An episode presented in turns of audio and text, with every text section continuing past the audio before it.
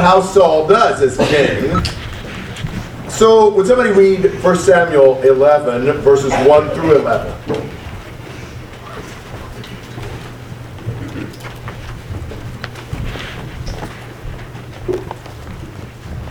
Then Nahash the Ammonite went up and besieged Jabesh Gilead. And all the men of Jabesh said to Nahash, Make a treaty with us and we will serve you. But Nahash the Ammonite said On this condition I will make a treaty with you, that I gouge out all your right eyes, and thus bring disgrace on all Israel. The elders of Jabesh said to Give us seven days respite that we may send messengers throughout all the territory of Israel. And then, if there is no one to save us, we will give ourselves up to you. When the messengers came to Gibeah and Saul, they reported the matter in the ears of the people, and all the people wept aloud. Now, behold, Saul was coming from the field behind the oxen. And Saul said, What is wrong with the people, that they are weeping? So they told him the news of the men of Jabesh. And the Spirit of God rushed upon Saul when he heard these words, and his anger was greatly kindled. He took a yoke of oxen and cut them in pieces, and sent them throughout all the territory of Israel by the hand of the messengers, saying, Whoever does not come out after Saul and Samuel, so shall it be done to his oxen. Then the dread of the Lord fell upon the people, and they came out as one man. And he mustered them at Bezek, the people of Israel were three hundred thousand, and the men of Judah thirty thousand. And they said to the messengers who had come, Thus shall you say to the men of Jabesh Gilead, Tomorrow, by the time the sun is hot, we shall have salvation. When the messengers came and told the men of Jabesh, they were glad. Therefore the men of Jabesh said, Tomorrow we will give ourselves up to you, and you may do to us whatever seems good to you. And the next day Saul put the people in three companies. And they came into the midst of the camp in the morning watch, and struck down the Ammonites until the heat of the day. Those who survived were scattered, so that no two of them were left together. So, Nahash the Ammonite king, he has been a threat, and he comes up and besieges Jabesh Gilead. There's a lot of town names in the Bible hyphenated Gilead. Remember others besides Jabesh Gilead? Ramoth Gilead is really common. There are some others. What's the hyphen Gilead have to do with it? The territory of Gilead. Yes. Where was Gilead? I think it was the right side of the Jordan. Yeah, the right hand side of Jordan River was the territory of Gilead. So it's kind of like saying Bargersville, Indiana. The Indiana part has to do with the province, with the state, we call it. Well, Gilead was that area. So Jabesh Gilead is being besieged by Nahash the Ammonite king. Being besieged would not be a pleasant experience. Uh, eventually, they starve you out. And so, what do the men of Jabesh say to Nahash?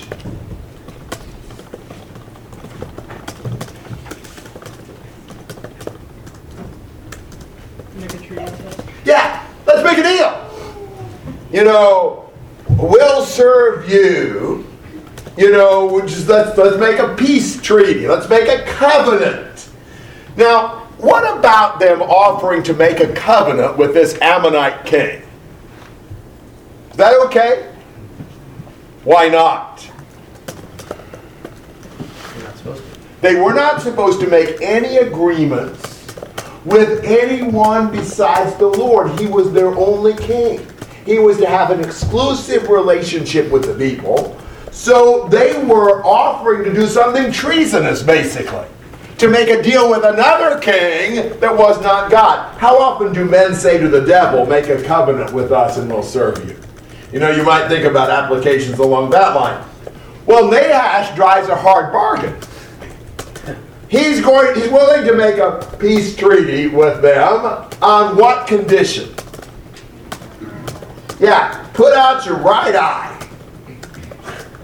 That kind of weird. You know, we probably wouldn't see too many people offering a peace treaty on that condition today. What's the deal about gouging out your right eye? Alex. It's Kind of like they have poor depth perception, so like disable them from fighting ever again, kind of. Disables them from fighting, but not so much because of the depth perception. Most people are right-handed. Yes, that, that comes into play. Anybody know? Somebody, some people probably do know. Mindy? You can't shoot a bow, an arrow. Yes. Well, like, yeah, Jacob. If you, if you were right-handed, you would hold your shield with your left hand, so if you didn't have your right eye, you couldn't see anything. Yes. You, you're going, most people are right-handed, so they're going to have their spear or their sword or whatever in their right hand. With their la- left hand, they're going to cover all of their face except for their right eye.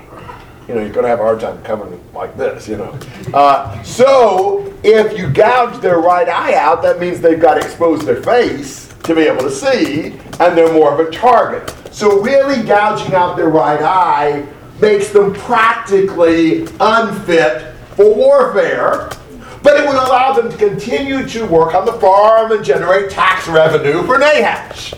So basically, it's just uh, you know hamstringing the horses. It's keeping keeping the uh, the soldiers from being able to fight. And uh, what do the uh, men of Jabesh, the leaders of Jabesh, what do they reply to Nahash about that proposal? Let's get help, or send to see if we can. Can you give us a week to see if we can find anybody who'll fight for us? What's surprising about that request? He honors it. He says, okay. What was he thinking?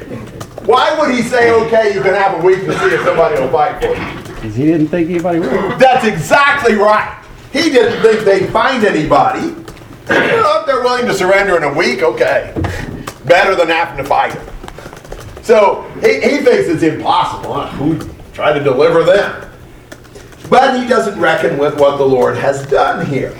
So eventually Saul finds out about this. Verse 6 the Spirit of God comes upon Saul mightily.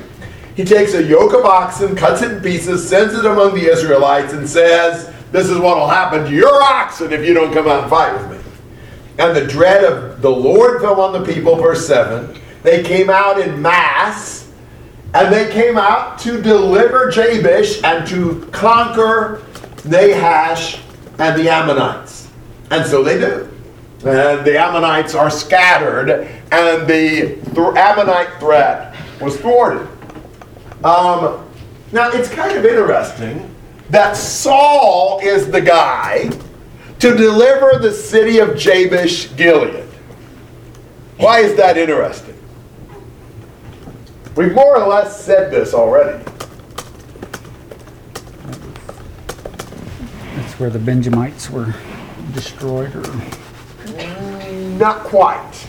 We're on the right track. Isn't that where they got their wives? That's where they got 400 of their 600 wives. When they were when they were reduced down to only 600 men and no women, they had to find wives. But the Israelites had made a vow that they wouldn't any of them give their daughters to Benjamites. So they were facing just 11 tribes because they were going to lose the whole tribe. But they found out the men of Jabesh Gilead, the, the people of Jabesh Gilead city, hadn't gone to war and hadn't made the agreement. So they go down there and kill some men in Jabesh Gilead and get their women and provide 400 for the Benjamites. And then, as I said uh, a while back, they, they told the other 200, We won't give you anyone. You just go down and nab the daughters at Shiloh at the dance and just drag them off, and they'll be your other wives. So there was a, a relative connection between the tribe of Benjamin and Jabesh Gilead. So it perhaps is kind of appropriate that Saul from Benjamin would be the king who would deliver Jabesh from the Ammonites. And that's what happens. Comments or questions on this section? Tim. There's, there's not a connection with the story of, Benjamin getting eradicated or whatever. They cut up the prostitute, not prostitute, um, they cut up Concubine. the, the Concubine. thing into pieces, her out. He cuts up the ox in pieces and sends that out. Yeah, good point. I hadn't thought about that, but that's a good, good connection. Yeah, there's so many connections between these stories. The more you read in the Bible, the more you see patterns and things that are cool. It wasn't safe to be a cow back then. Well, yeah, some cows are not too safe to be today, but. Other thoughts? What what uh, tribe was Jabesh Gilead or what what Manasseh? Yeah, was it? I'm not sure about that. It was either, it had to be one of those territories, was that the- Manasseh or Gad, probably, and I'm not sure which. Do you know it's Manasseh? Uh, I'm not sure. Yeah. Uh, anybody know that? I know. I should know that. Let's see. I, it looks like Gad to be on my little map back here, uh, but I don't know if that's true. Either Gad or Manasseh. But obviously, this Nahash guy had seen what had been happening in Israel and knew there was no leader Yes. and nobody that was at least obviously going to come and, and protect the nation. Yes, good point. I will add this. I think these things are cool. You may find them boring, but the Ammonite territory, basically, they occupied the little strip in between Gilead and the desert. And there were lots of times when the Ammonites tried to horn in on the territory of Gilead because it's about the only way they could expand their territory. Going toward the desert, the arid desert, doesn't really help you. And so they would. Can you think of some other times when the Ammonites tried to encroach upon Israelite territory? I won't remember all of them now, but anybody remember one or two? In the days of Jephthah, that's exactly what they did. That was the threat that Jephthah faced. You might read uh, Judges 11 about that. Uh, there's a reference, if I'm not mistaken, like it's in Amos 2 or somewhere uh, like that, uh, to that. And maybe a reference in Zephaniah also. I'm pretty sure there is one in Zephaniah too. And there's another historical time when the Ammonites encroached, and I've forgotten when it is. But that's kind of a typical thing of the Ammonites. They try to occupy Gilead because that's about the only thing they could do. So, any comments or thoughts further through verse 11? 12 to 15.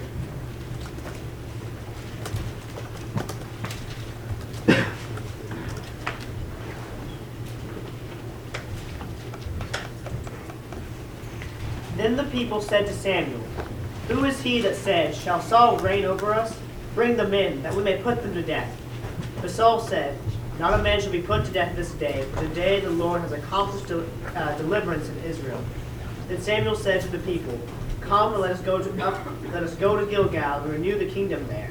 So all the people went to Gilgal, and there they made Saul king before the Lord in Gilgal. There they also offered sacrifices of peace offerings before the Lord. And there Saul and all the men of Israel rejoiced greatly. Okay, so what do the people want to do?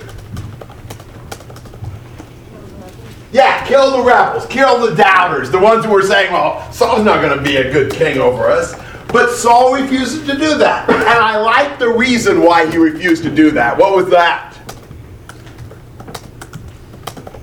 Today is a day of celebration. Yes, and what's the emphasis in verse 13? The, the Lord won the battle. This is not for me to take vengeance on my personal enemy. This was not my personal victory. This was God who won this victory. That's exactly right.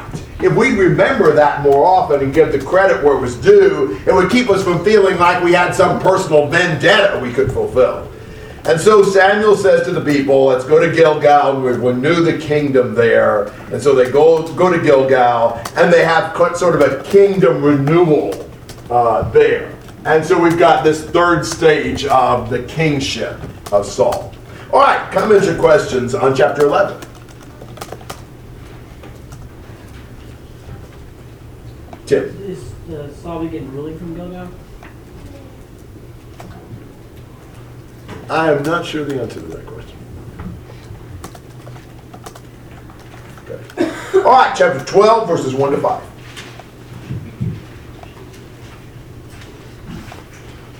Then Samuel said,